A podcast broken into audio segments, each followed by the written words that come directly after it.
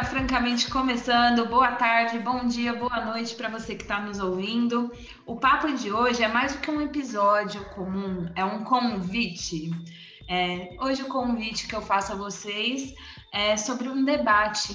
Vamos, vamos voltar aqui ao debate racional e falar um pouquinho sobre projetos? O que, que é projeto, né, gente? Projeto para o país, projeto para a nossa vida, projeto para o futuro as reviravoltas que a Terra plana dá e aquecem aí os debates políticos, a gente acaba sempre tendo que falar sobre eleições e a gente fala com muita emoção, né, com muito fervor sobre as eleições. Eu acho que o, o convite é para a gente voltar então ao debate racional. Vamos falar de Brasil? Governos nada mais são do que a execução de projetos políticos, né? E nos diversos campos que nós temos aí de política e de partido, o, os partidos seguem seus estatutos, suas linhas ideológicas, linhas de pensamento. Então eu fico nesse primeiro momento para fazer um convite à reflexão. O Brasil é fruto de um projeto político ou o Brasil, hoje, na atual situação, é a consequência da ausência de um projeto? E aí eu deixo essa, passo essa bola para minha amiga Thaís. Olá, pessoal. Muito obrigada para quem está acompanhando a gente. E obrigada, Diana, por também fazer parte aqui da bancada comigo, aqui no Hora Francamente. Sempre um prazer falar contigo. Bom, entrando no assunto, o Brasil atual, com certeza, sem dúvida alguma, é um país, é consequência da falta de projeto, né? A gente, infelizmente, já vem é, de muito tempo é, se, se, desindustrializando blá, como nação. Então, não é de hoje que a gente não tem projeto, mas o que está acontecendo? Eu vou só dar um, vou dar um geralzão de como é que, qual a situação do, do, do país hoje, né? Para vocês terem uma ideia. A gente está com uma taxa de desemprego de 14%. A gente vai fechar o ano também é, com a informalidade aí de quase 40% também de, de, trabalhadores que estão que informais, ou seja, eles não possuem seus direitos trabalhistas resguardados.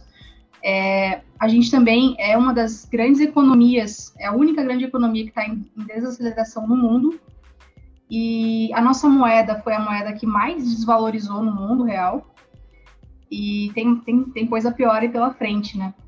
uma pesquisa que foi feita ao final do ano passado também demonstrou que quase 60% da nossa população ela demonstrava algum grau de insegurança alimentar, né?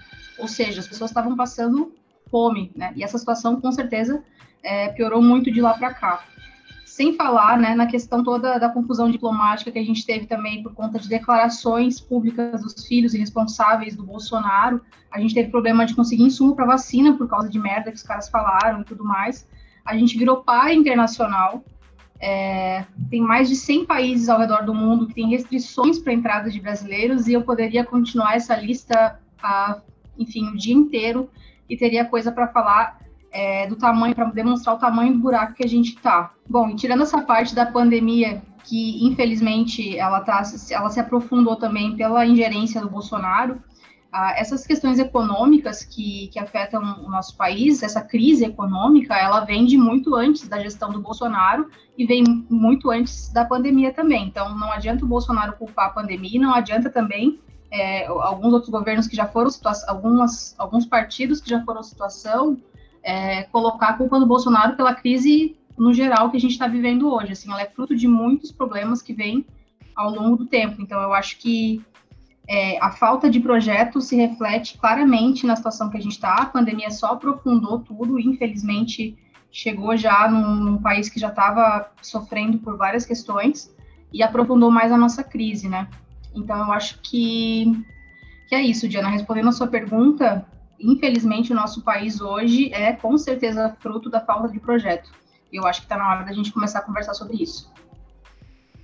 Não, total. E é, é por isso que a gente fez esse episódio especialmente para falar disso, projeto. Vocês vão enjoar de ouvir a palavra projeto hoje, mas é porque é importante e é urgente. Perdemos muito tempo não debatendo isso.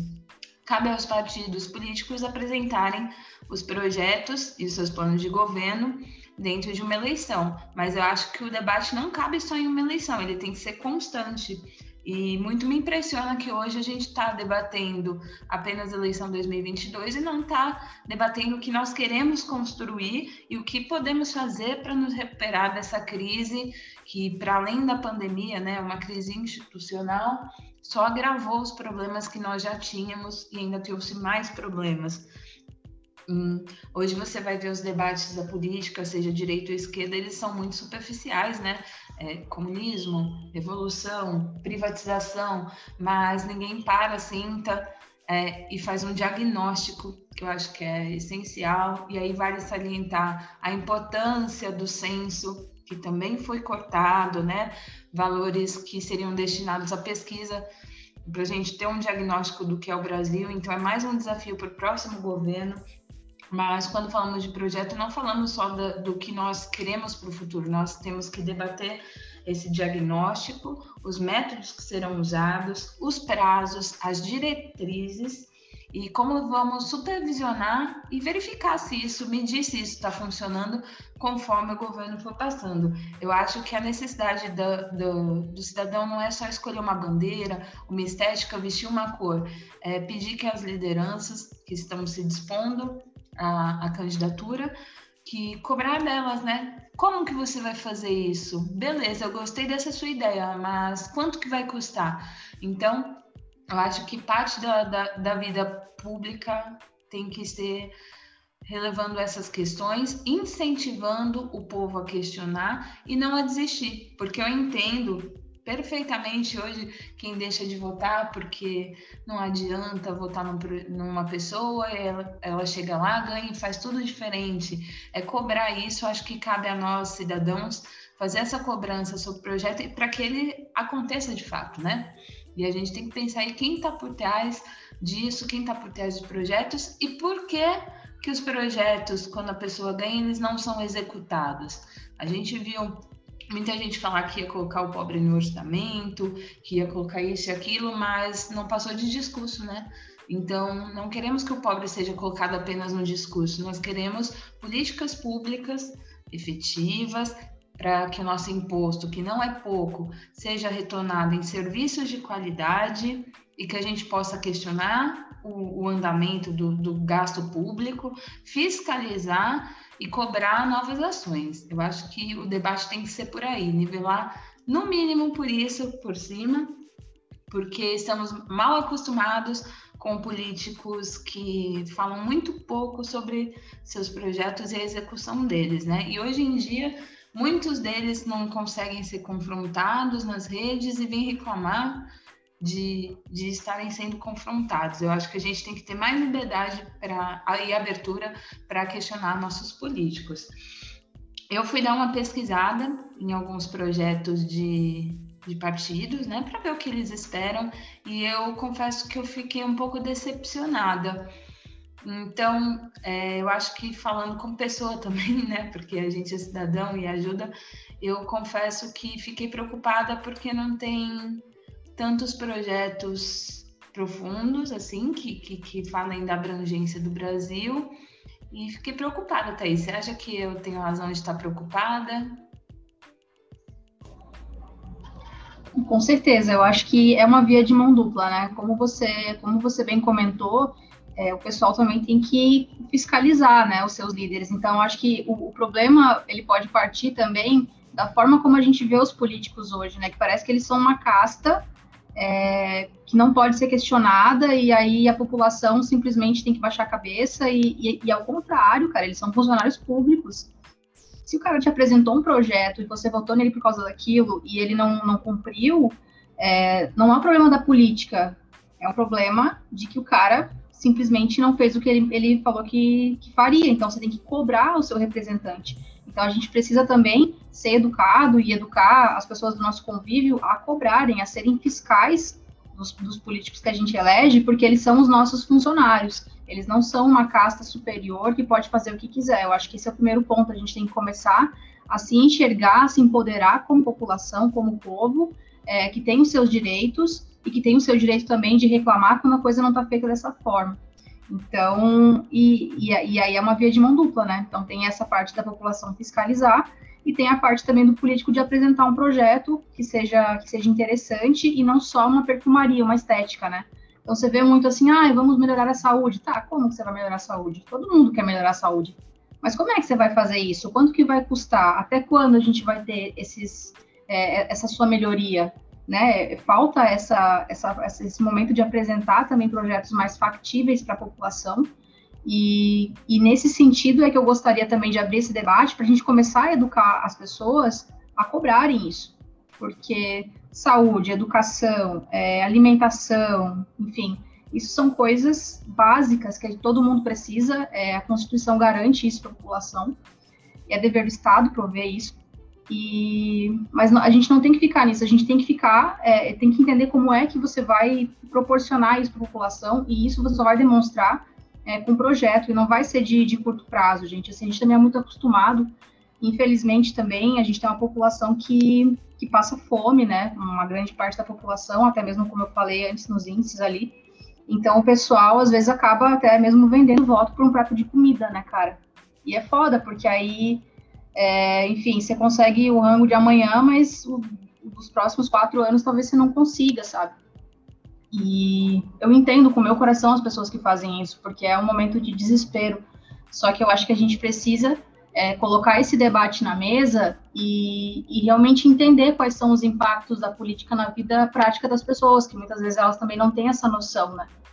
Então falta esse, essa ação mesmo, e isso começa por nós, começa pela gente que gosta de política, é, conversar com as pessoas que estão próximas da gente é, e, e, trazer essas pessoas para o debate. Assim, eu, eu conheço muita gente que votou no Bolsonaro e eu não vou não conversar com essas pessoas e, e ficar chamando de gado, porque eu não acho que seja o ideal. A gente precisa todo mundo sentar numa, na mesa agora, baixar os ânimos, botar a bola no chão e explicar para essas pessoas que, que reproduzem exatamente esse mecanismo que eu estou falando, sabe?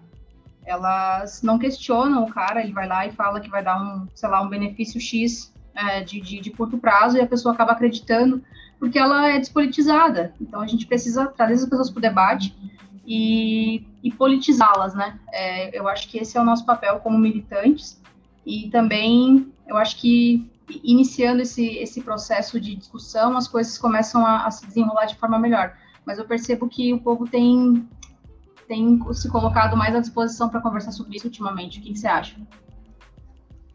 Ah, até porque as redes sociais faz com que nós nós temos um pouco mais de, de contato um com o outro, sabemos o que está acontecendo com mais agilidade, né, mais rapidez, e temos contato direto aí com as redes sociais de quem hoje nos governa. Mas acho que você tocou um ponto importantíssimo, que é nos politizarmos é, uma população politizada, com consciência dos seus direitos e deveres, ela é mais perigosa do que uma população armada, porque você sabe os meios e os fins para cobrar o que é justo, o que lhe é cabido, eu acho que é nesse campo que a gente tem que seguir. O Brasil é um país bem delicado, um país subdesenvolvido, né? Não gosto de usar essa palavra, mas é um país em desenvolvimento e temos muita desigualdade, não é pouca desigualdade. Nós temos pouquíssima gente com muito dinheiro e muita gente sem dinheiro, muita gente que trabalha sem dinheiro e muita gente sem trabalho e sem dinheiro. Eu acho que nos ausentar do debate político é o, é o pior que pode acontecer a um povo, é nos afastarmos disso.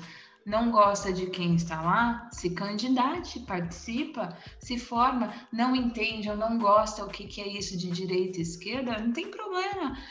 Não quero questionar um partido, se filia, eu acho que o que está faltando é a participação popular de forma efetiva na política, porque não existe outra forma, e a gente vê civilizações e civilizações, mas a democracia foi o sistema que mais foi gentil com, com o povo, né? Que, que mais foi justo, e é o que nós temos aqui, estamos construindo. Democracia não vem pronta numa caixa e ela exige participação dos coletivos, Junte-se aos seus amigos, formem pautas, briguem em conjunto. Eu acho que principalmente estejam organizados com uma linha de raciocínio, com os seus, com, com apresentar propostas também, por que não? Porque eu acho que não dá só para ficar esperando as lideranças, Mas mais do que tudo isso, cobrem que os políticos tenham projeto, porque quando eles têm projeto, você pega, imprime, salva no seu celular e depois você fala, ó, oh, por que que isso aqui não tá, não tá seguindo? Por que que você falou isso na campanha, mas agora não está? Eu acho que você, ou você segue isso, ou você pula fora, né? Ou me explica por que não está acontecendo. Mas a importância do projeto não é só a palavra, não é só a campanha, não é só ter no papel. É para a gente conseguir acompanhar de fato o que está fazendo, o que está sendo feito e o que precisa ser feito e o que precisa ser melhorado. Eu falei que eu fiquei um pouco decepcionada ao ler alguns projetos de partidos, porque eles parecem cartilhas que pouco estudam o Brasil, né? A realidade brasileira. Você não, não vê uma, um diagnóstico sobre o país, tão bem feito, você não vê proposta concreta é, para os problemas atuais e os que vão surgir, e, sobretudo, é, apesar dessa situação delicada, eu acho que poucos se fazem esperança. É uma coisa que eu tenho reparado, talvez por conta da pandemia também que se agravou, é, tem nos faltado sonhar. A gente tem pensado muito só no fim da pandemia, mas não no pós, né? O que, que vai acontecer? Como que vão recuperar os empregos, a economia? Como que vamos recuperar a saúde? Como vamos combater para que não haja outra pandemia? Vamos cuidar mais das nossas florestas? Quais são os projetos para o crescimento do país tão necessário acontecer de forma que respeite o meio ambiente, a terra, os animais, a nossa água? Eu acho que esse debate ele é tão urgente, tão constante e cabe a todos fazer. Você acha que não sabe sobre política? Sabe sim, sua vida é política, né? Eu acho deixar bem claro isso. Muita gente se afasta das discussões porque diz não entender.